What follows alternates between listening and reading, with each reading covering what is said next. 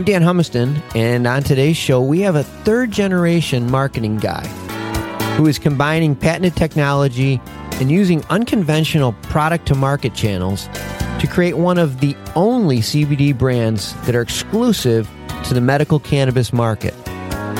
Let's join my conversation with Dean Harris from Tab Brands.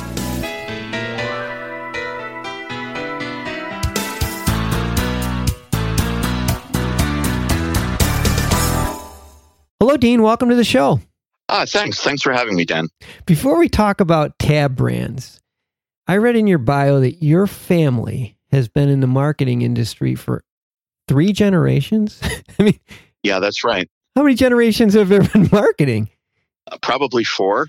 Formal marketing in the United States probably started in the late 1800s. And the first person in my family to be in marketing was my grandfather, who started an advertising agency in New York City in 1922. And then my father had a direct marketing agency. My wife and I had an advertising agency. And I actually have two kids. One's in marketing and one has an advertising agency. So you're fourth generations now. Well, four generations, yeah. It's like Mad Men. Uh, yeah, my father was sort of from the Mad Men era. I was kind of post Mad Men myself. Oh, that's great. Well, let's jump into this. Tab Brands. I just taken this right. It's a or patent pending effervescent tab, hence the name, that delivers CBD to medical marijuana patients. So let's start right off with tell us what an effervescent tab is and how does it work? Sure.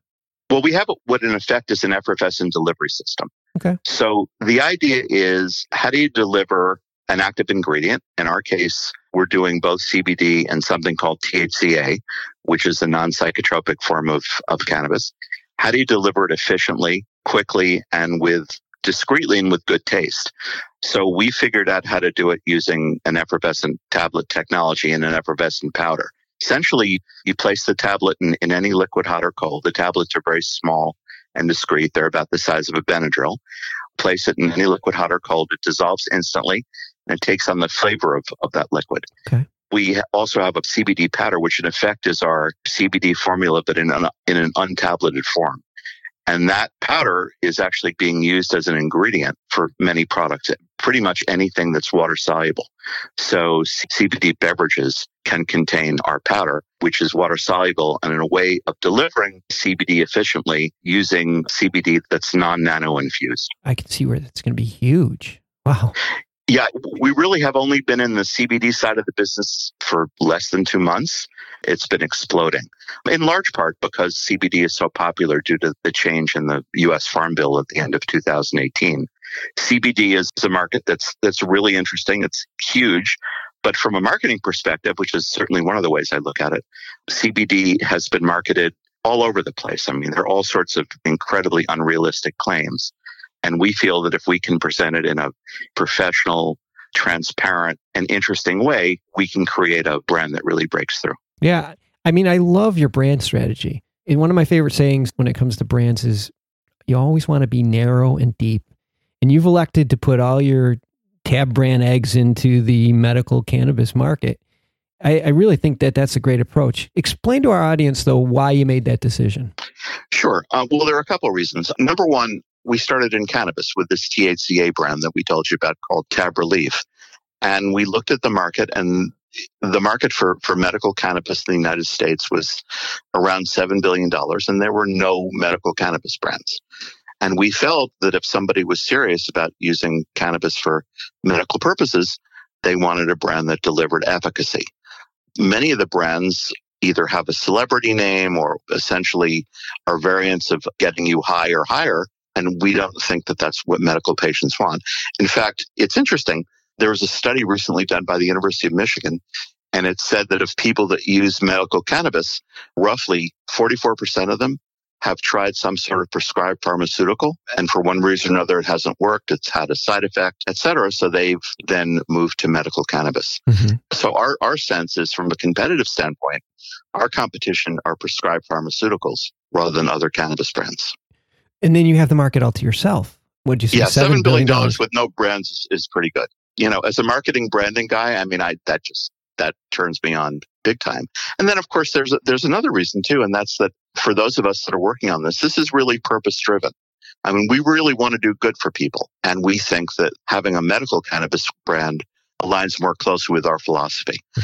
And one of the things we find fascinating is that the need for medical cannabis or CBD, which offers health and wellness benefits, is global. Interestingly, with CBD, we don't have the same sort of constraints that we have with cannabis. We, Sure. we don't have the same issues in terms of scale of production or licensing or access to raw materials. So we really think that what we're trying to do is ultimately going to create a global brand rather than a brand just in the United States. Well, on that same, you know, kind of in that same line is getting your product to market. You know, I also love your sort of out of the box approach to getting your product to the market. You use a conven- conventional method, selling through dispensaries, but you're also in some non-conventional places like senior citizen centers and assisted living yeah, centers. we we think that we can go to places where patients in effect are aggregated, where they need our product, and where there is direct medical supervision. So places like assisted living centers where essentially everybody who's there has got issues with pain, inflammation, appetite, and in many cases, if they're in the memory loss unit, our products can help there as well. We're selling in effect one to many rather than one to one. Mhm. And as a marketer, you always want to establish a direct relationship with your consumer. We've got a much greater chance of doing that in places where patients are aggregated. Other places might include opioid treatment centers, pain relief centers, addiction clinics. These are all places where the um, patient population can use our product, can be aggregated, and we can ship to one place rather than many places. So it's a more efficient way of distributing, and I think also a smarter way of establishing that one-to-one relationship. And a brand loyalty. If you're the only one there, you're going to get the brand loyalty. Like you said, they're going to recognize your brand over all the other ones because Sure. it's it's Sure. established in a facility that sort of warrants trust. I think that's key to this.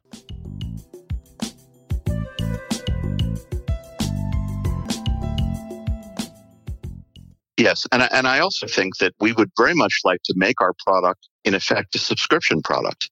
It's like a prescription where you get it on a monthly basis, and we'd like to be able to sell our product to people on an ongoing basis. So the customer acquisition cost would be once rather than an acquisition cost that changes every time somebody goes into a dispensary and they have to make an individual decision Mhm. Having that direct relationship and an enduring way of selling to, to consumers, we think is better for consumers and certainly provides a more profitable model. I think the technology is really, really exciting. And we didn't talk a ton about it, but I think it's great. And I also think it's great that you're sticking, sort of dancing with the girl that you came with, staying in the market that you want to be in. You're not going to go to different markets and try to be something for everybody. But as far as the tech goes, are there going to be Sure. opportunities for people to maybe license your technology? Yes. Yes, absolutely. We do have a licensing model, and we've also tried to build our company to be very lightweight. So the deals that we're doing currently almost entirely represent licensing deals, where we're licensing our tech either under our brand or under other people's brands on a, on a white label basis. And in effect, we're being paid on a you know on a royalty basis. So essentially, it's a win-win. It's performance based. We want them to sell more, and when they sell more, they earn more, and we earn more too. That makes a lot of sense.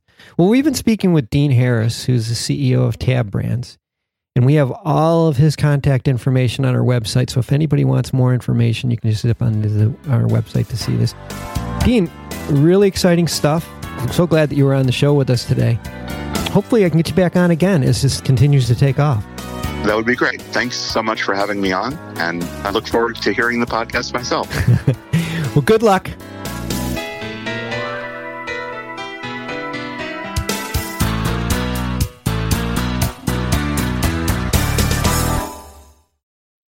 Thanks for listening to today's show.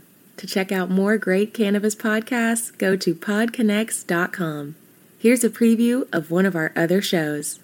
Tune into a major journey podcast today, where guests take listeners on journeys and immerse themselves in the roller coaster ride both in and out of the cannabis space that brought them to where they are today. Throughout our conversations, guests share valuable lessons that they've learned along the way that listeners can use to empower growth both in their personal and professional lives. Check out a major journey today on all major podcast platforms.